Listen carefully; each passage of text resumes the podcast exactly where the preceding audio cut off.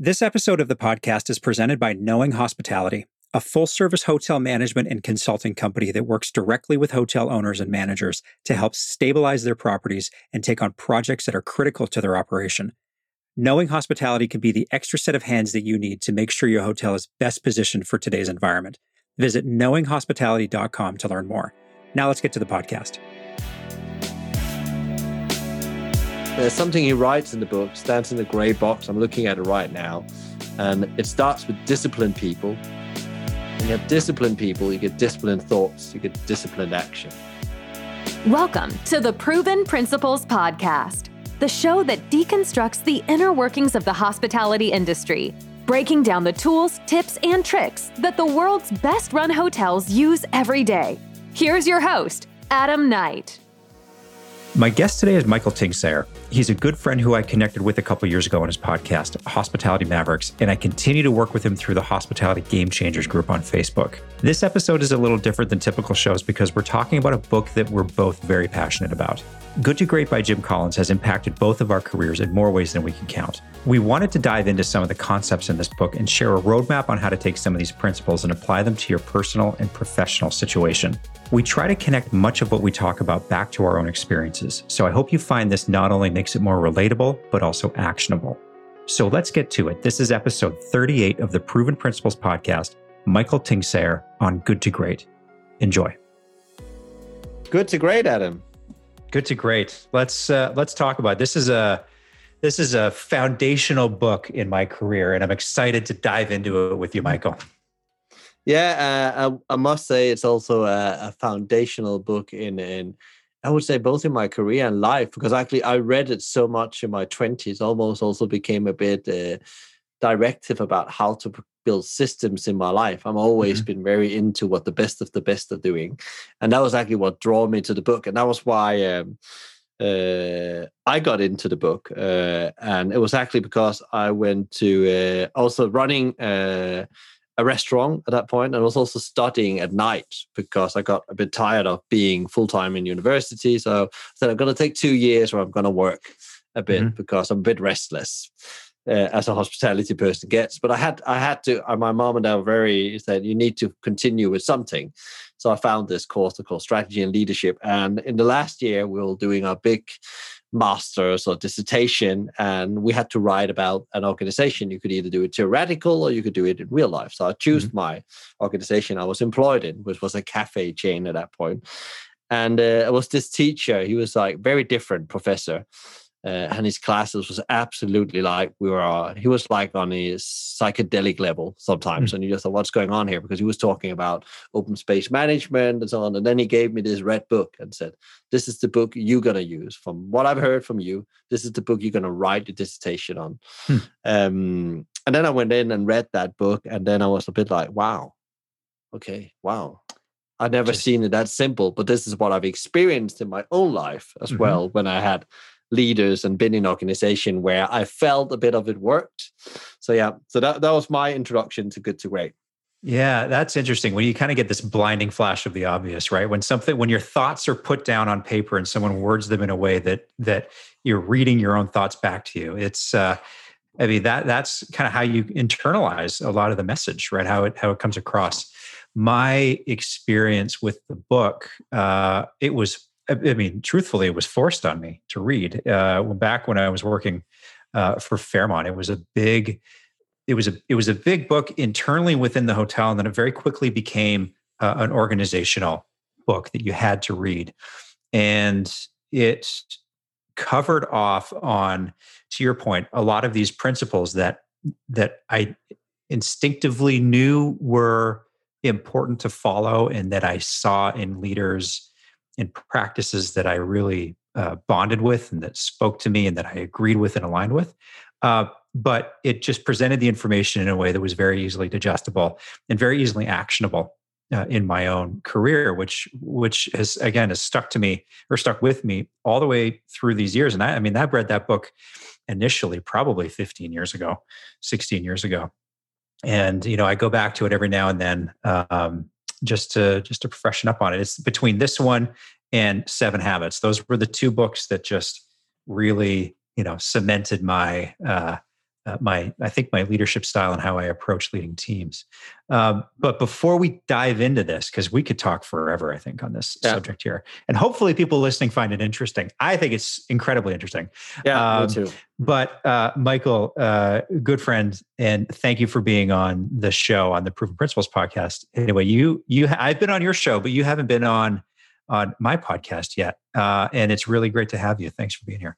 Yeah, yeah, I'm I'm uh, super happy to be here. It's taking us some time, and we thought what we're going to be talking about. We talked about let's start with good to great and see where it takes us because there was like a passion built there, and and I, I, think I think for people that hasn't read the book out there, there is a, like the first line in the book. I highlighted that many years ago. Open the book. I have it here next to me, and it says, uh, and that this is why you need to read it. It's like it's so it's so obvious why you have to read this book when you read the first line. It's so clever written.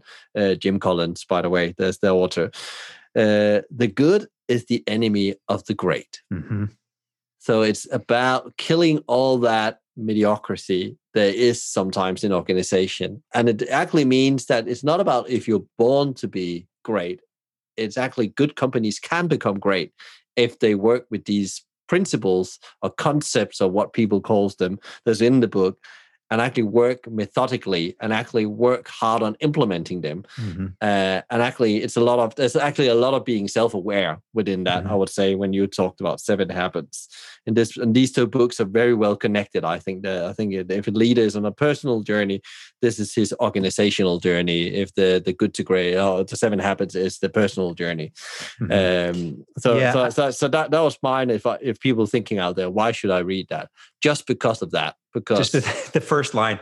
And yeah. you know i think it goes on to say it's it, it's hard to become great right? It being good is really easy. And i think if i if i could paraphrase maybe the next few lines yeah. it says something about uh you know we have uh good we, we don't have great schools because we have good schools. You know people don't have great lives because they have good lives. It's very easy to be good. And in a lot of cases being good is good enough but it truly takes a, an extra level of effort to become great in what you're doing in your craft in your in your organization.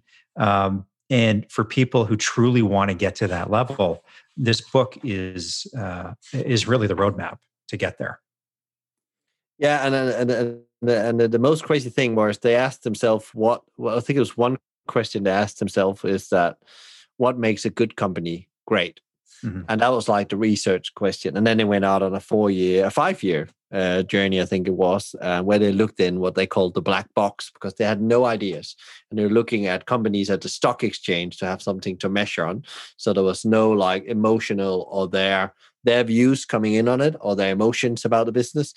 Uh, and there came out some quite crazy companies in this, and that's what I always have been fascinated about. Some of these companies I really didn't know because, of course, they were very American focused. Many of these companies, but it was like uh, Walgreens, uh, which mm-hmm. is a retail uh, mm-hmm. company, pharmacy, uh, pharmacy company. You have Kroger, who is a retail. I know that they, and then they have Nucor uh, as well. Kimberly Clark, Bill people mm-hmm. probably mention out there. Philip Morris of all companies, of all companies, right? Um, and of course, this was over a 15 year period. So this can, of course, have changed now over time. But they looked over a 50 year period.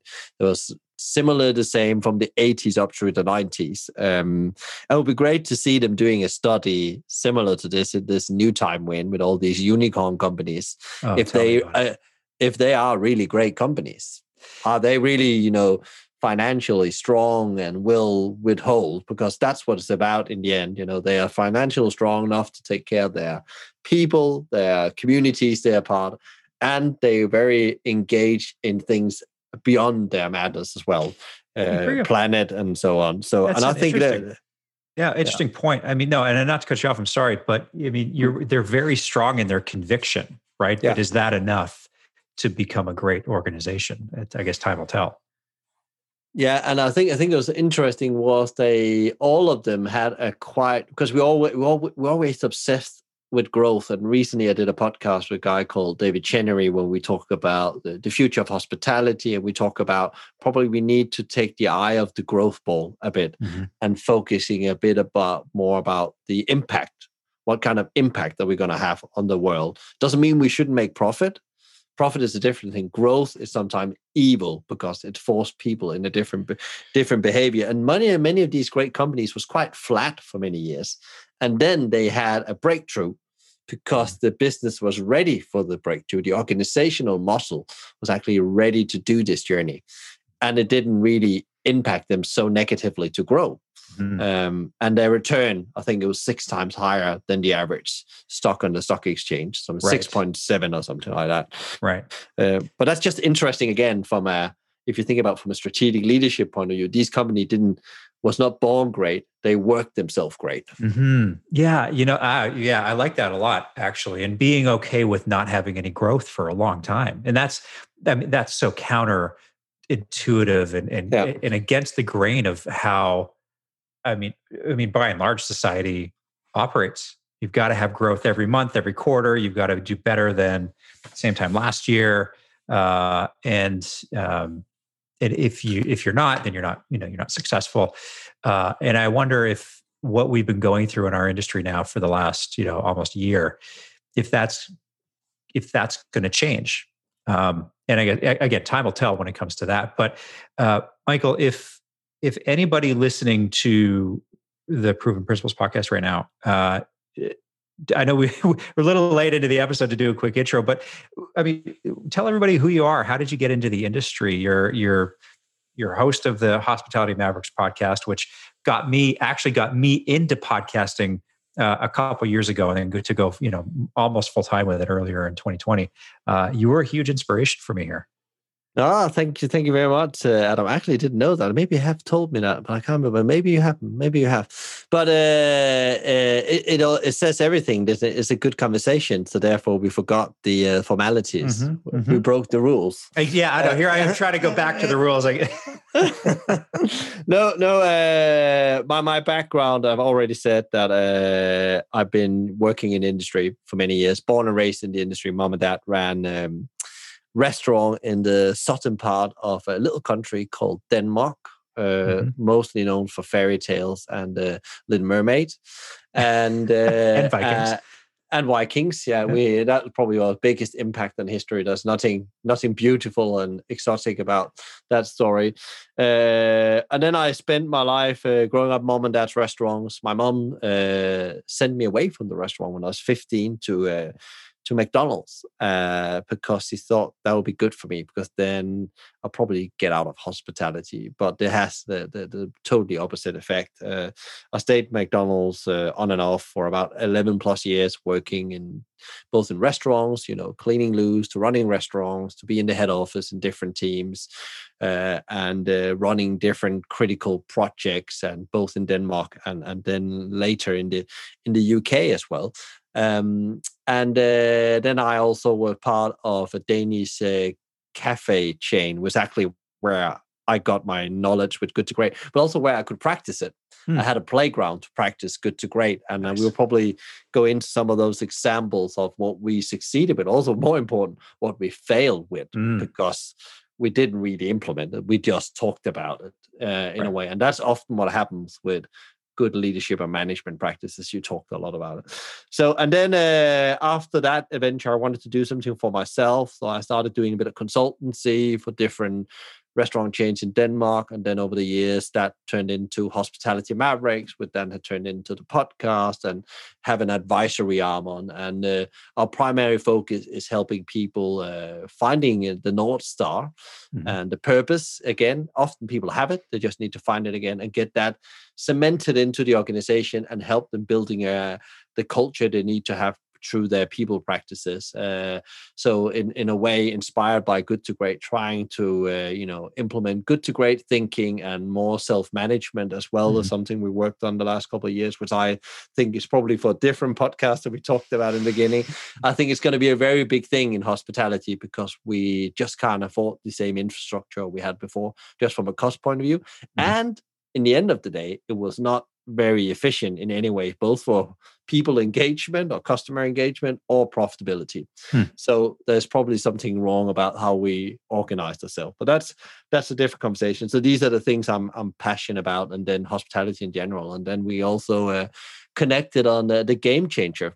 That's right. Yeah, yeah, yeah. The Game Changers group started on Facebook, and yeah. uh, I mean, when was that? Was would have been uh, near well, probably October ish timeframe. I think last year, and that's just continued to be such a, a dynamic community with uh, with like minded people in the industry, just trying to figure out how we move things forward, how we come out of this and make the industry better. It's been uh, pretty fulfilling to be a part of that.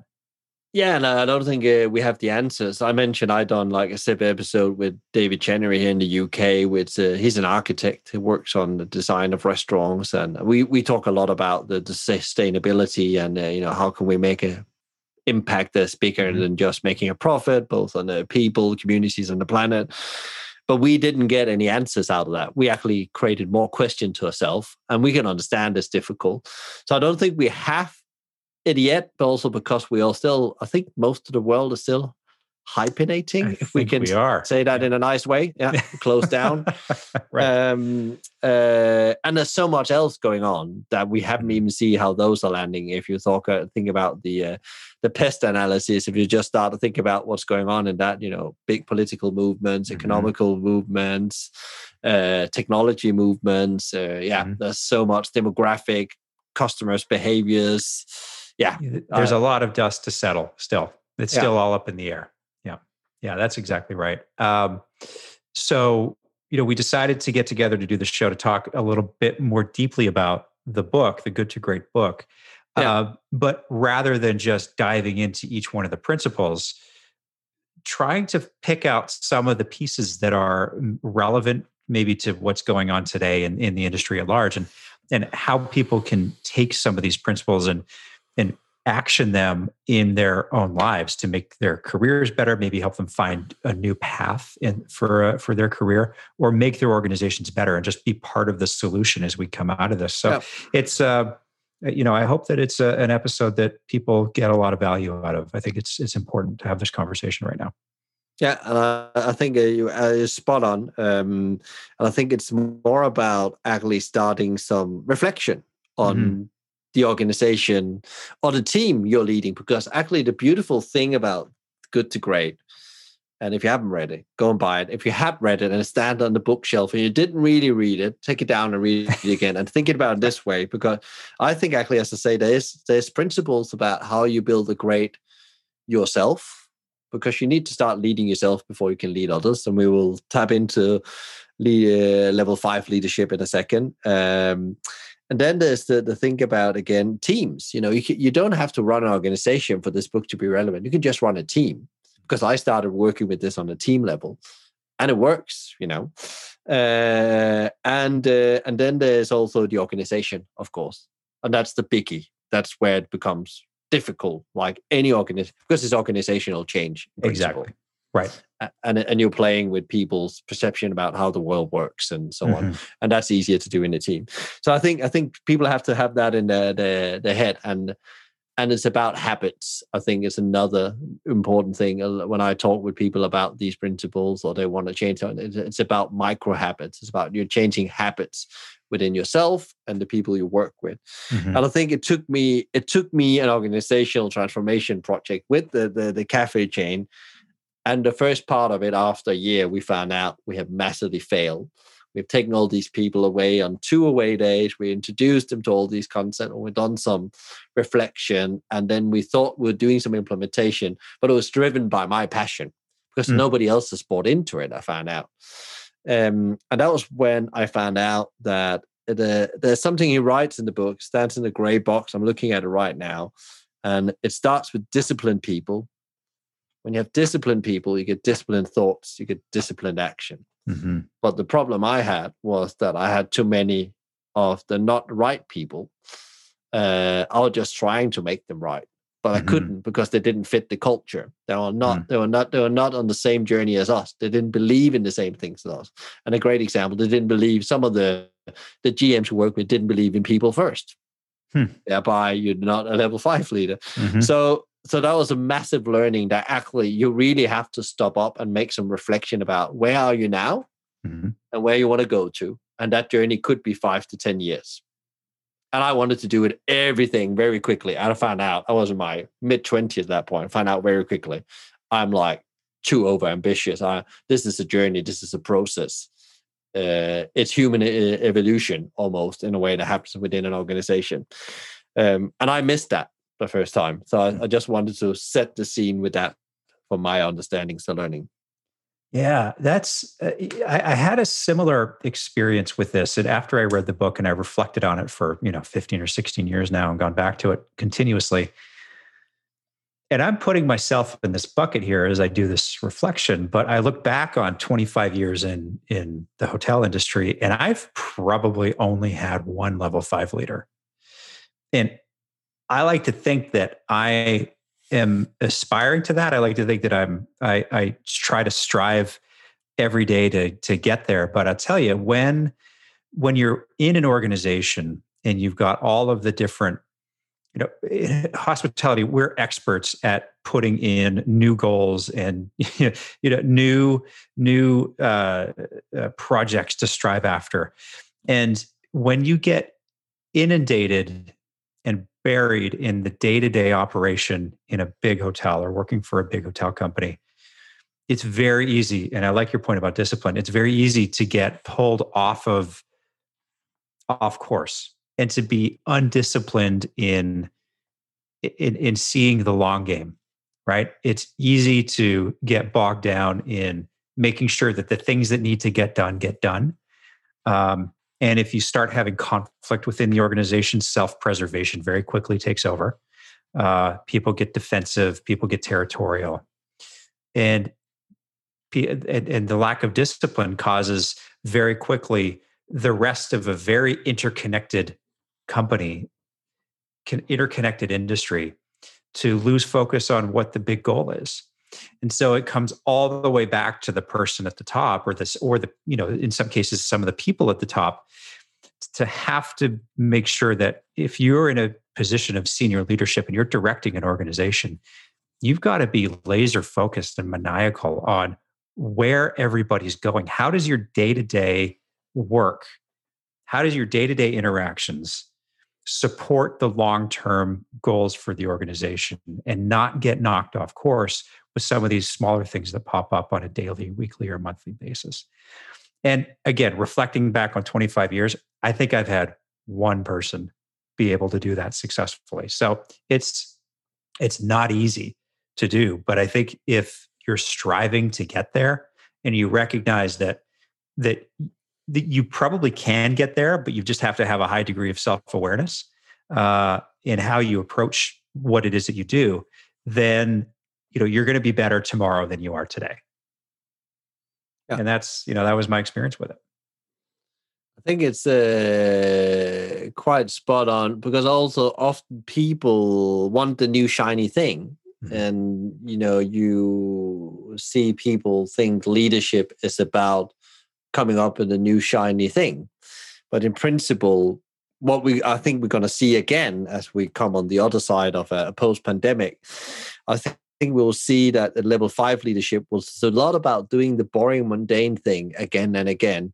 but doing them great, outstanding, right. and becoming great at it. And if you go back and read, you know, all the great thinkers, Stephen R. Covey, you mentioned Ken Blanchard, you can uh, you take Danny Meyer, they all mm-hmm. focusing on a discipline around a set of uh, practices, principles, philosophies, beliefs they have within their things about doing it again and again um, mm-hmm. and and doing it well and actually don't put too many rules in place that will block that to happen because often when you need a lot of rules it's because you're doing too many things that doesn't work mm-hmm. so and they talk about in good to great they also talk about those leaders has an ability to not to make a to-do list and we all have a to-do list but how often do we do a stop doing list? And as we were we were talking about before Christmas doing this, I was actually sitting one evening and just looking through the book, and I had the stop to do list, and I started doing myself because I totally forgot that principle and how powerful that principle is to stop doing And what we need right now in the time we're in, in any organization, even if the world that had forced us to stop doing, I still think there's probably a lot of projects when it comes to digitalization. It's just because we need to digitalize now. Now we need to get started. Is this actually the right idea? What is the idea around digitalization in our organization? How do we understand this? And what three things it's going to do for us? Besides keeping us alive right now and serve our customers contact free and i understand all these things needs to be put in very quickly. Uh, they should have probably been put in before the pandemic if you would be really cynical um, because that will just be better business practice. But again finding out what practices and why are you're doing things there why if you're adding a new thing why are you adding that? Is giving us more value than what we're already doing. And i think or else why should you change the momentum of the organization? And i think i think I think we need to get to that again because I think a lot of the disengagement in work is actually because there's so many new things put through organizations sometimes where and I think it's about 83% of people uh that's disengaged in their work which is quite scary. Uh, that was mm. pre-pandemic, and I think you know, maybe people are going to be a bit more overbearing, maybe, and not so critical in the financial situation we're going to come out in now. But still, we have a massive challenge we had before the pandemic as leaders, and I think it comes from we just keep on inventing things that needs to be done and then suddenly the plate is just too big. You can't really eat that plate of food as a yeah. employee or leader and that's when things starts to go wrong i think. Well, well and that, you're just good.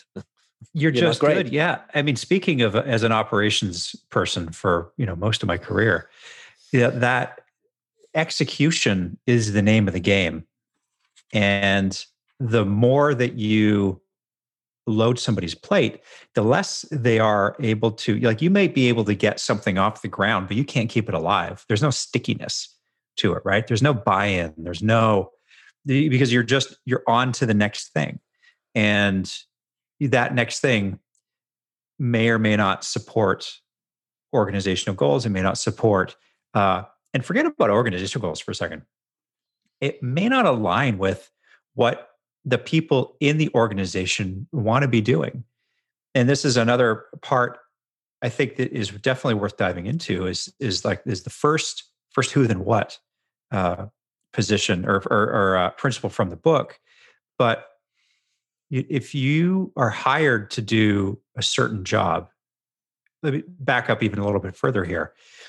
You may be attracted to apply for a job in an organization because the job aligns with what you want to be doing. When you're trading time for money, hopefully you can find a job that aligns with your skill set and what you're interested in doing, right?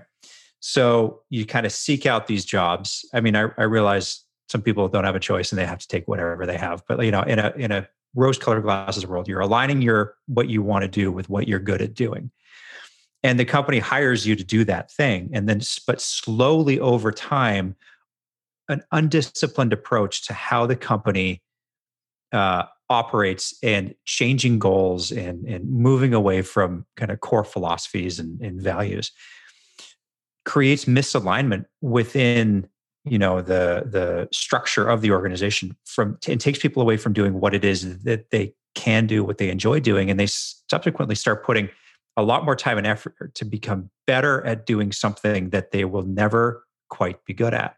This goes back to something I talk about all the time is the, the 80-20 or the Pareto principle. Why would you spend a whole lot of time putting energy into getting marginally better at something that you're never going to be great at? Put your energy into something that you are going to be great at. You're going to you're going to far exceed any goals and expectations that may be put on you. So I think just to kind of wrap up that little monologue, yeah. why that's important though is that, and how it all ties together is that a level five leader understands that they are working for the people within the organization. It's not the other way around.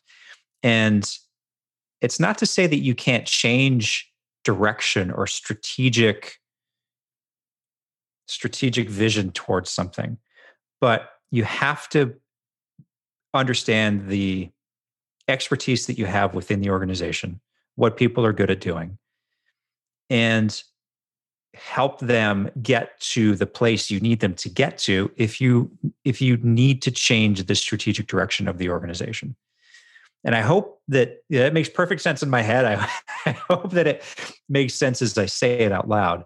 Um, but you know, this again is something that our industry is going to be dealing with as we're dealing with it now. But as we come out of this pandemic, this is going to be a big thing because many companies are going to find themselves having to, many hotel companies and, and hospitality companies having to change how they do business and many are going to overreact that that rubber band is going to snap back and and they're going to be undisciplined in their approach of of how to do it. Or the reverse is true. They're not going to take any action and they're just going to be left standing there and the world's going to pass them by.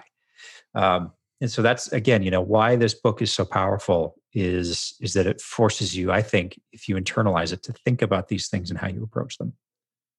Yeah because the, the interesting thing about uh, level five leadership, as you just talked about, uh, is that exactly your job as the leader is more finding out how you utilize the strengths of your team and that individual you're responsible for you are responsible for you are in service for.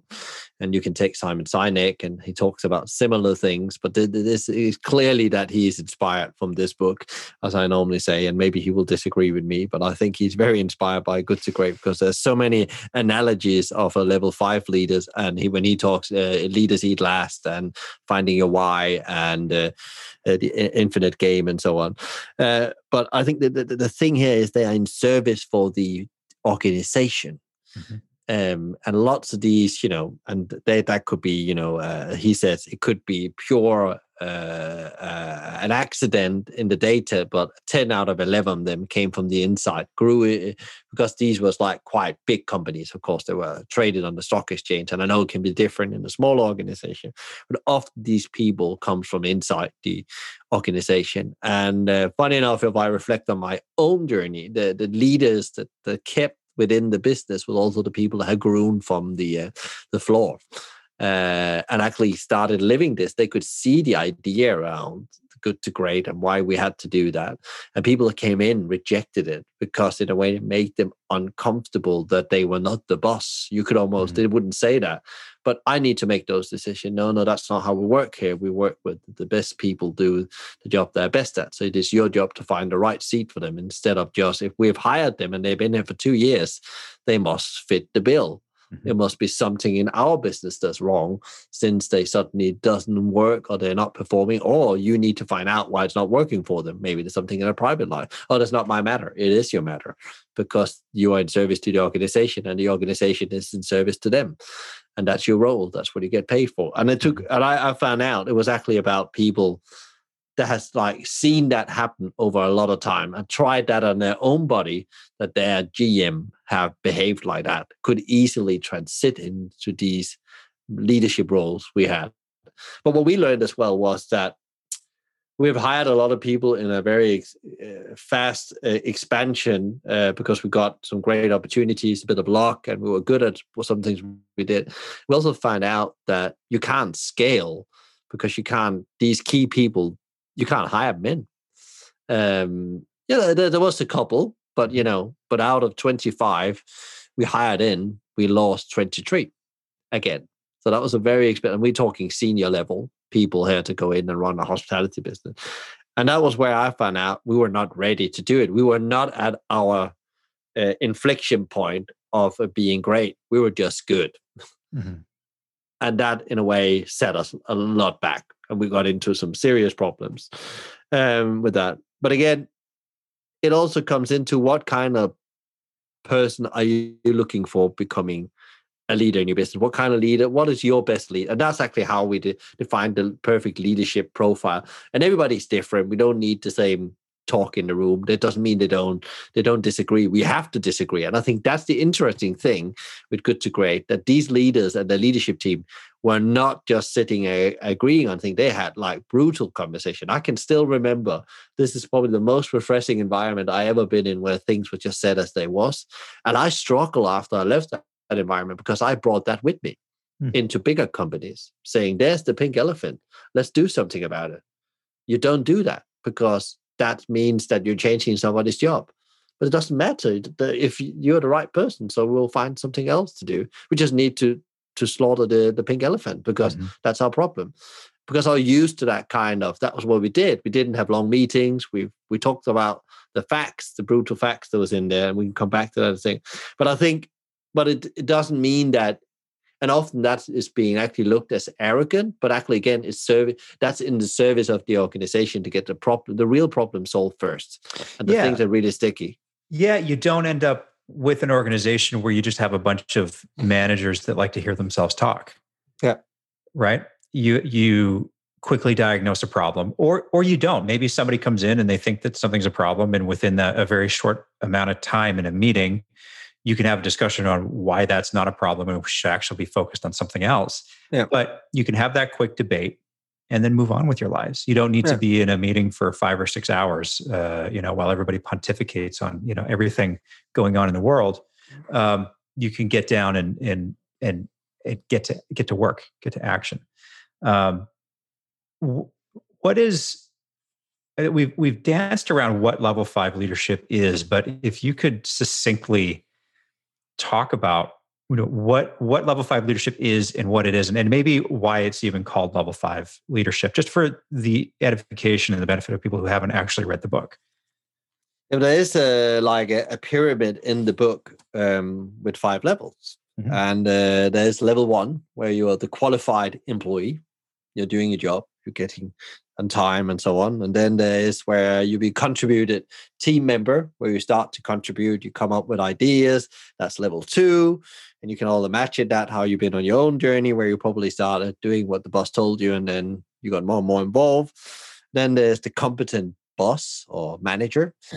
That's the one that knows how things are done. You know, you know the, the, the playbook, and you're very good at organizing that playbook and following it, and make sure everything is on time. We all know that from hospitality. That's of course important.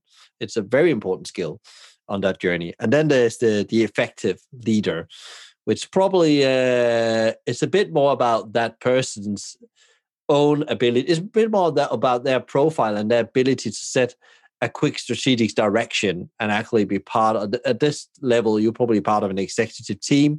And i think a lot of leaders today without being they probably very unconscious has become like this because we've trained them in business schools and leadership training and as organization to become that. Because the effective leader was probably uh, uh, born out on the industrial model of efficiencies.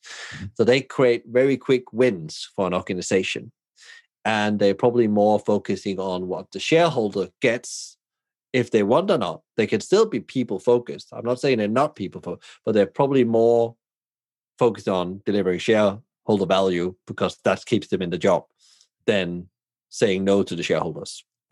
Uh, and then there's a level five, which is um, they the one that do makes these breakthrough because they stay on the ship for many years, up to 25 years, 50 years. I can't remember. Southwest Airlines is one of the companies that's mentioned. I can't remember how many years Herb Kelleher was in front of that business, but I think we talk plus 30 years or something mm-hmm. like that mm-hmm. as the CEO. That's incredible. Even he was one of the founders, but that's still incredible.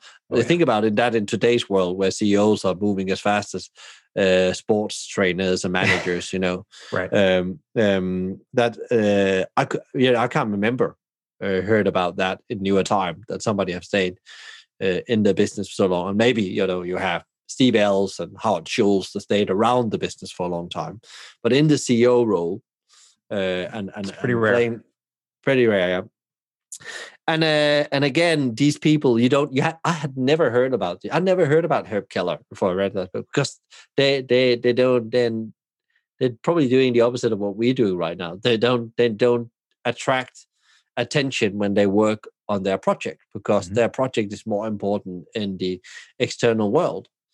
They then find out over time they need to talk about what they do, and they do that now. But again, at, at, at the point when they did this research, there was not much information about them. They didn't need, so they are very humble people, mm-hmm. and they're just getting on with their job, and they work incredible hard, mm-hmm. incredible hard behind the lines, and they don't care about who gets the credit for the work. And I think mm-hmm. that's the key thing. You probably wouldn't see many, you know, pre the uh, the digital and the content age. You wouldn't probably see many of their leadership team being displayed in big Financial Times articles and blogs and so on about their great turnaround because also they didn't need to do a turnaround because they consistently just deliver results every year. So there was nothing like these big momentums going on. It's not a Jack Welch kind of story. Um, and that's an interesting thing, just touching on that, and then I will stop, uh, Adam. Uh, Jack Welch or G- General Electric were one of the comparison companies because actually, if you looked at them, think, oh, they they performed well up through the nineties. That was like that was the leadership guru Jack Welch mm-hmm. in the end of the 90s and the mm-hmm. early 2000s oh, yeah. as well. I think I think it was that especially he was very brutal about firing the 10% every year. Uh, which is not oh, something yeah, I, I, I, support at all. ranking. Think, yeah. Um, but coming back to that, if you look at their share price, it's gone up and down, up and down, up and down. And then you took Costco and put that over their share price. And Costco's has never had those years with those massive growths as they had. But in the end, Costco's share gives gave you about 20% more return of investment over a 30 year period than General Electric would done because they lost it all in these mm-hmm. these up and down periods. So these well, people are also recession was... proof, you know, and that's interesting with a great company. It's recession proof. They go through recessions. That's yeah, yeah, I think you're right. The you know, eh, so somebody who knows more about GE than than me could could correct me, but eh, I think arguably after he, the organization, uh, that's when a lot of the the turmoil happened. Yeah, uh, right. They're kind of the up and down, inconsistent results, and and uh, I think they're not nearly the same company today that they were uh, back when he was running the ship. There was that actually. What was the book he wrote? I think it was called Winning. Yeah. That uh, that I read back in the early days, and, and it's been a long time since I read the book, but I think you couldn't find two opposite approach, two two more opposite approaches to leadership and how to run an effective organization than that book and Good to Great. It's just completely different philosophies. Yeah. Um, and you know, the if you had to boil down to one word, and it's hard to do, but if you had to boil down one word to what separates level five leadership from everything else. It's ego or lack of ego. It's people that realize that they're in service of others. It's it's servant leadership at its finest. Uh, it's a textbook application of it. Um, and and getting ego out of leadership uh, especially in today's environment is uh, incredibly hard to do. You have to have a high degree of self confidence in your own abilities, right? If you're in a leadership position, or not even like if you're just, if you lead a shift, you're trying to figure out, like, think back to your McDonald's days. If you were a shift leader, or if, if I was a front desk supervisor and I just had, you know, three or four people that I was responsible for for eight hours who came to me when they had problems, right? Because that's, again, you know, if something's going wrong, they come to the shift leader. Uh, applying some of these principles into how you lead your shift, forget about organizations, um, will go far. And the first step is is taking your ego out of it. It's taking you to be right all the time. It's taking out the your perception of what a manager or a leader actually is in that command and control and you have to listen to what i say and you know do what i say and how i do it and at the same time be willing to be open to new ways of doing things and being willing to change your tact change your mind and change your opinions based on receiving new information. That's so it's so critical and it's just so lacking i think back to all the organizations that i worked with throughout my career in the different hotels and, and leadership teams. And there was always so much ego so much territorialism so much uh, self preservation in a lot of these companies that unless you get that out of it, you're never going to get into that that level five sphere. You're, it's going to take the CEO to emulate what that is, and then slowly surround themselves with people who have a, a similar view, right? And this kind of ties in perfectly into the you know first who then what mode of or, or uh, or a section of the book is that you've got to get the right people not just on the right bus but the right people in the right seat on the right bus who have a similar way of looking at the world or or buy into the philosophy and are willing to at least try it. Uh, and that's how that's how you get this perm- permeation it per- permeates through through a company. Um, but to your point right at the start it takes time this this might be a five or ten year plan Yeah, and right. I think I think I think I think some of that we have to come back to again because also what's interesting about level five leadership and that's very well connected about what type of people they would hire. They would, uh, you know, they would uh, when thing goes wrong, they don't look out of the window as it says in the book and blame, you know, the environment, the uh, markets, the investors, the, their people. That's you know, I've been in an organization where the, the, the team has been blamed for unsuccessful uh, strategies. Um, no, they looked themselves in the mirror and said, "What could I have done differently, and how can I correct course as quick as possible? Mm-hmm. Because I am the one that's responsible. I'm in charge. It's my shift. I'm the captain on this boat, and I'm mm. in service to them." And I think again, they were looking for those traits in people because, you know, if I think they, you know. Um, I had an incredible team, and I probably because I very uh, in my very early days with Good to Great, but I got a team built when I was running a single unit at some point, and that business just ran by itself in the end. But it didn't do that from day one. It was like three years of extreme hard grind for me. And actually, it was because of unconscious, because I was too young to think about it this intelligent way that I actually got people that took responsibility because I like being around people I don't have to tell them they have to do their job. They just do it. And that's mm-hmm. automatically something always irritated me. So I probably got quite rid of those people quite quickly because I thought you have to look yourself in the mirror and ask, I've done everything I can to solve this problem before I said, I don't know how this works. I don't know how to turn on the water or whatever it is. Uh, give this customer the money back because I said, I don't care how you open that till. If there's no one around to help you, just give that customer the money back so we don't get a problem.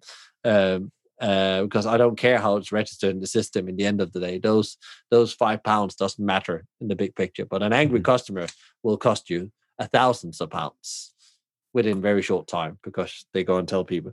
So I think I think I think that comes back again to they were very clear about the principles they want to operate their business on. And they all had different principles and beliefs about it. And that was they hired for. They didn't hire for skill, they hired for values and beliefs that mm-hmm. fitted their culture. And they were, you know, brilliant in doing that. And I think there is an example, they're not in the book, but something I a lot of people definitely in Europe and also in the States know about Pret a Manger, the, the, the sandwich chain, which is mm-hmm. They've been extremely good at hiring on that basis and made that part of their principle. Uh, I'd never seen uh, something like that that's been like, and, and actually, it's the staff to choose who's going to be hired.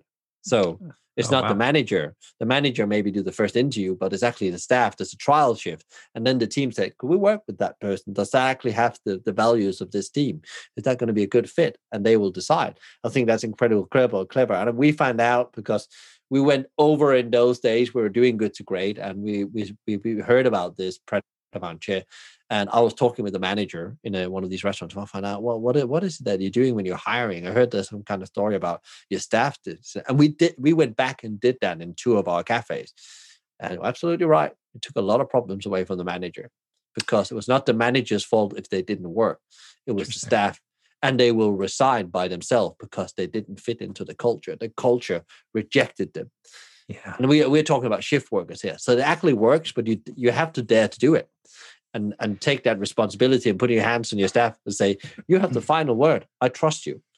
Mm-hmm. Because oh, if you don't want to give them that responsibility, why did you hire them in the first case? You know?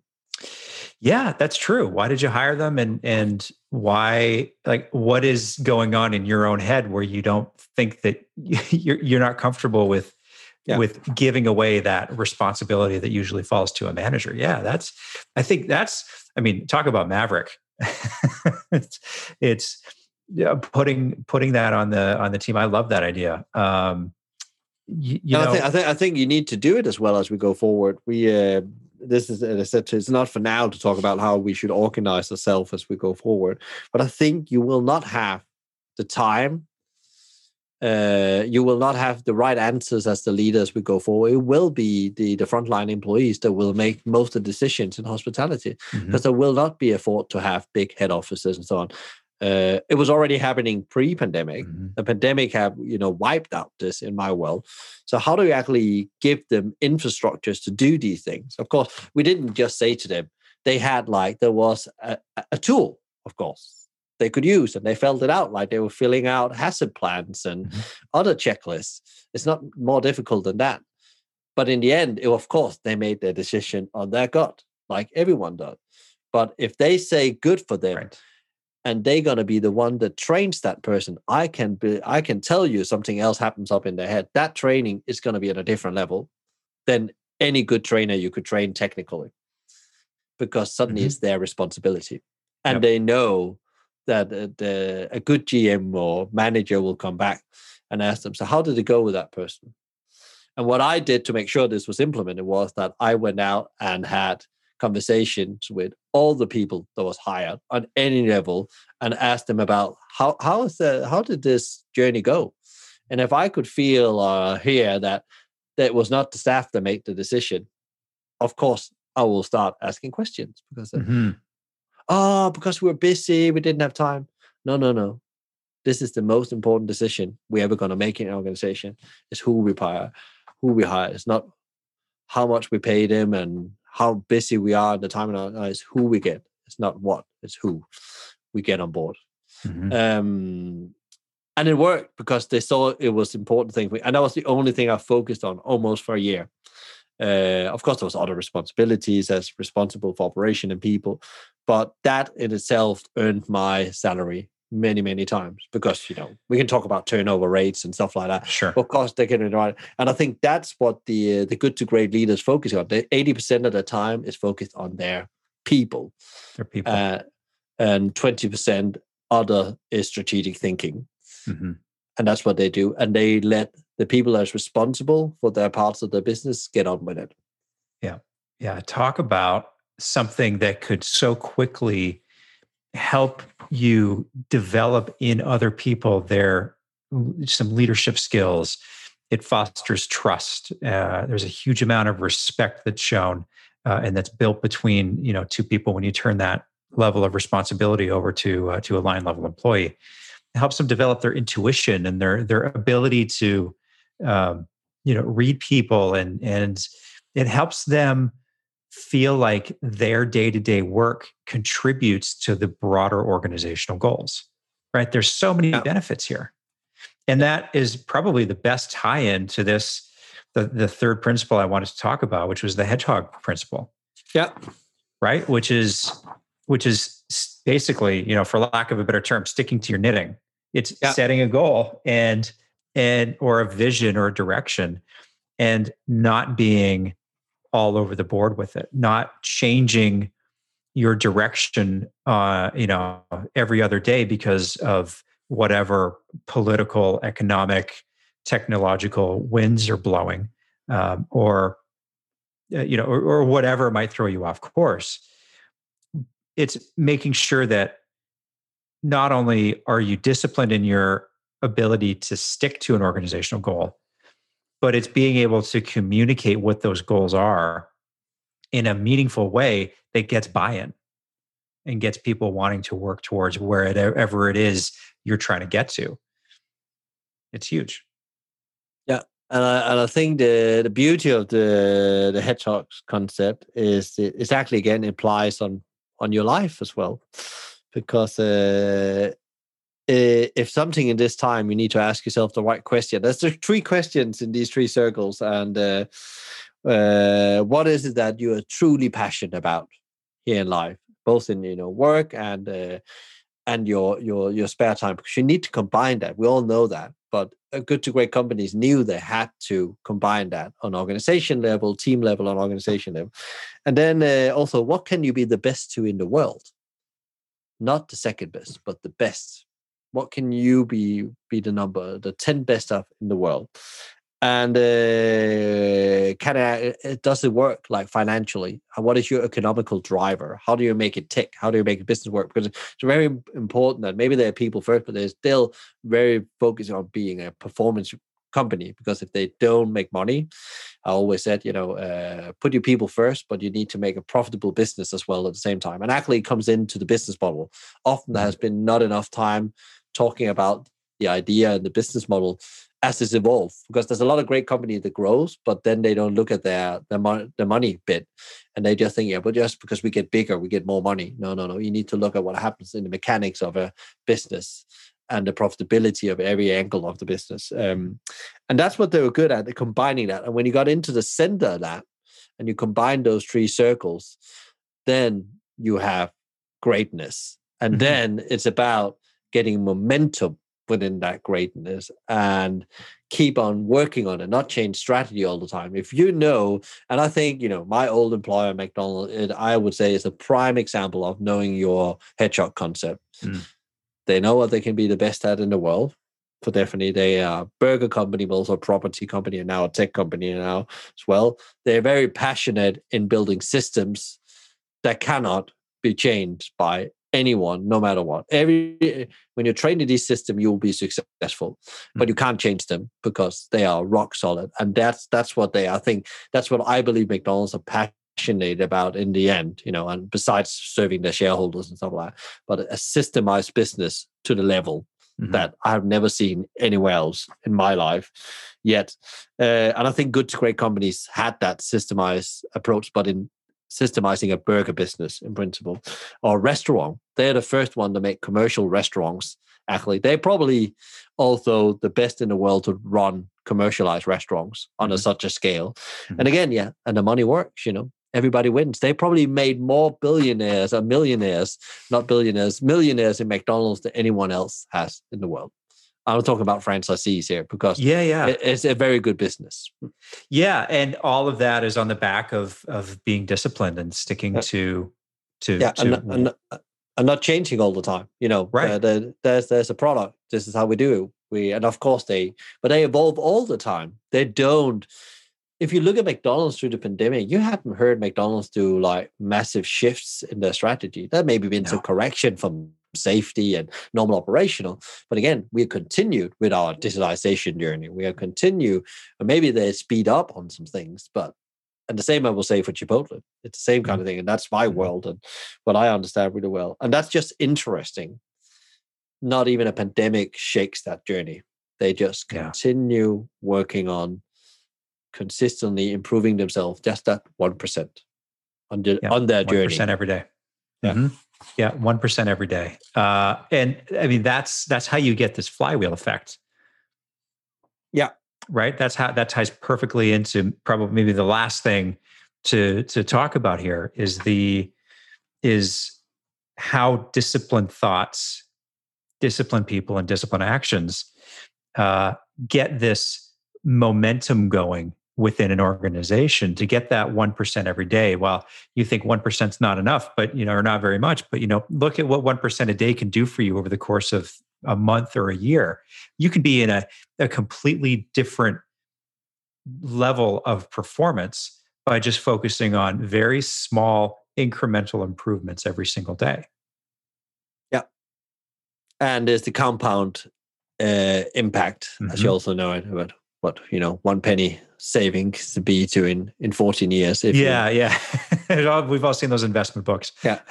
Um, but i think i think a great example of that uh, if we think about also business that you know i don't know they probably they, they haven't been studied as a great business but i made a bit of a note here at some point during the pandemic because everybody was talking about these guys amazon. Hmm. and um, what is their flywheel? There's something they do right they draw money to them in so many ways. Mm-hmm. Um, uh, and what is they maybe you can ask what are they passionate about? I think they're passionate about putting everything online mm-hmm. and controlling the asset. But again, they uh, they start with having you know their their flywheel is very clear. It's their webpage, Amazon.com is the entry point. So then you go in there, and there's lower prices on more offerings. You can get everything in one place at probably the cheapest price. Mm-hmm. If you are you're hooked, you don't go and look anywhere else. You don't Google prices because you know they're going to beat them on price, and that's that's, That's the thing they do. Uh, and that increased customer visits. Uh, and I think they've done something uh, smart I haven't even thought about now. The uh, one click payment. You know, I'm out. That's right. I, I go on my phone. I want that book done. It's done. I, I don't even think about it. It's just absolutely ingrained in my behavior now, which is probably quite bad behavior because I probably have more books than I have time to read. uh, and then they attract third party sellers because they suddenly have a very attractive platform for people to sell through. Everybody knows about that. And then they expand their their stores, number of store, distribution network. They start with their own cars. They're buying planes now. They are online storage of things, data warehouse, and then they grow revenues and uh, per, per item they have on that platform, and that just continues. And then they get more products in there and cheap and that and they know these are the things they just have to do continue doing and the business grows and they understand that flywheel um, and they know they are the best at that in the world, or they don't want to lose that position now. So therefore, they're doing all those things they're doing now, and they are part of the the the, the four big ones. I think the one in the pandemic, together with Google, Facebook, Apple, and then uh, Amazon. Mhm. Uh, and I don't know what that means for the world, but it's, it's in a way, you know, if you think about if they are acting, if they act like a true great company, that will be good for the world. But I'm still nervous about if that's the outcome, and I don't know enough about Amazon to to to to say that. But I'm I'm always nervous when power is in too few hands. Yeah, I think a lot of people are. Uh, I mean, those four companies in particular have been all over the news about getting called in front of, um, you know, various government bodies around the world to talk about how they do business. Uh, Yeah. And you know, are they creating monopolies or or are they are they eliminating competition in their spaces too quickly by acquiring them? Uh, I mean, that's that could be a whole other episode. Yeah. But there's no doubt that that that these four companies in particular, you could argue the semantics of great in this statement I'm going to make. But the point is, is that these organizations have been able to, they're not just good. I mean, they're great organizations in their own way because they've been focused on, you know, your, your example earlier about the, the CEO of um, Southwest, you know, nobody else has run Amazon since inception, right? He's Bezos is still in charge. I mean, uh, Yeah. Tim Cook was with Apple as COO forever until Yeah. he took over, right? A very good example. Um, you know, Facebook was started by Zuckerberg. Um, he's still in charge. What's what was the other one you said? Uh, uh, uh, was that Apple, Google, Google. Google, Google. They they've had very very low senior level uh, turnover since since they since they started. So you know you can start to see commonalities, whether you agree with their practices or not. That's a different discussion. But the point is that they're in the positions that they're in because they follow some of these tested principles and they very clearly work. And you can translate how those four companies do things, how some of the other companies that we've talked about do things into your work life and have a positive effect on your career and your teams and the results of your individual area of contribution in your organization by internalizing some of the things that that this book talks about and, and what we've been talking about now for an hour is this servant leadership level level five leadership being disciplined in your thoughts and actions um, making sure that you bring the right people onto your teams and making sure that that you are in the right seat in, on your organization's bus um, and understanding what your flywheel is. How, what's the thing that you're trying to get momentum in that's going to continue to create positivity in what you're doing and how can your goals and your actions support that to get that momentum going? I mean that's really what this is all about. Yeah, and it's funny every time I talk about this book and um, read it again, I get a new insight, and that shows you the powerful. And also, there's so many books written now, and there's so many people. that Actually, I can so, remember an interview. I think it was Tim Ferriss that did a three-hour interview with Jim Collins. Yep. Uh, he's still on my list. If you're listening out there, Jim, please reach out. We have something to talk about. uh, uh, i can only hope that jim collins is listening to this podcast yeah. uh, we'll we'll get in front of you, Jim. Um, uh, the, the, the, the, interesting thing was that he didn't just want to write a book; he wanted to answer a question. And he was so curious but also he wanted to make sure he answered it in a great way. And there's so many books that that doesn't put five years of research. And i know he worked for a university and maybe have a research center and some capabilities but that's also why you know this, this is valid you know and that was why i took it because this this is thought through it's not like a, a management guru book where you know they can be good as well and give you inspiration but this is like solid and that's probably why it's, it's kept with me and stephen r is a bit like that's the same. That's probably more what he's experienced through and the practices of his business. And you mentioned Seven Habits is actually funny enough one of my books as well. And then there's uh, Setting the Table with Danny Meyer. Uh, they are like the three books that followed me and I always come back to. And and and and when I try to practice leadership in my own situation, because they're timeless principles, mm-hmm. and we need more of that because we don't mm-hmm. need a new shiny thing every time something happens. And we more than ever need consistency. And consistency is sexy. And lots of companies have forgot that. That it's actually, and people like that. They like when they know what they're turning up to in a way. It doesn't mean that innovation shouldn't happen. Innovation should happen every day. And it shouldn't just be an event. Innovation often happens when you're in trouble. Yep. And that's when it's too late. And that's what's good to great is about, is that we're cons- consistently improving ourselves, what we already know that works. And then we add a bit of extra ingredient in sometimes mm-hmm. to spice it up because now we are ready to take it in. Yep. And a lot of PE companies either scale or bring in things they're not even ready to to do. You can talk about mergers and acquisitions, and we could go on a long talk about that, which I think is a will never work. I've never seen any successful merger and acquisition. Mm-hmm. Definitely not in the restaurant sector where I'm from or any other companies. So, so yeah. So if uh, yeah, so th- this was uh, that was absolutely amazing. We could continue, Adam. We totally could. We could keep going here, but uh, I think uh, it's probably. Uh, I mean, we've. I think we talked about some really powerful stuff today. Um, and you definitely know your stuff when it comes to this book. I know you've helped a lot of people with uh, within their organizations um, how to how to implement some of these practices and, and get better in what it is that they do. Uh, if anybody listening, Michael, wants to get a hold of you and talk about this a little bit more, uh, what's the best place for them to go? Yeah, that's through the website hospitalitymavericks.com. There's also LinkedIn is probably where I hang out a lot, uh, mm-hmm. uh, or Twitter for that sake, and Instagram. But LinkedIn is the prime place, and just look up my name, Michael Tingsager, which is a. Uh, we'll put it in the show notes. I know it's not a usual. Yeah, it'll name. be in the show notes. yeah, yeah. I'll link to everything in the show notes, and uh, and yeah, I, I, urge anybody listening to reach out to Michael because. Uh, um, he's uh, he's he's a great guy and can definitely uh, help help you out with uh, whatever it is that you need in your uh, in yeah. certainly in the restaurant space.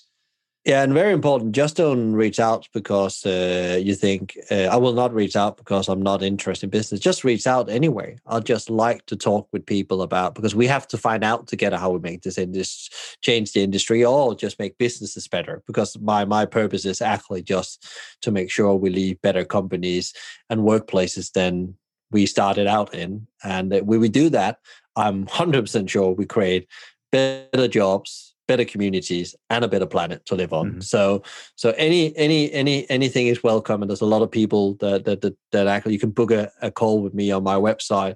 And I had a lot of conversation recently, which I would never thought I would have, like from students to people in different industries and. Uh, yeah, it's interesting uh, yeah. what what people have of challenges out there, and so yeah, so I'm more than happy. And sometimes it's also just to tell me maybe that I'm totally wrong about what I said on one of my podcasts.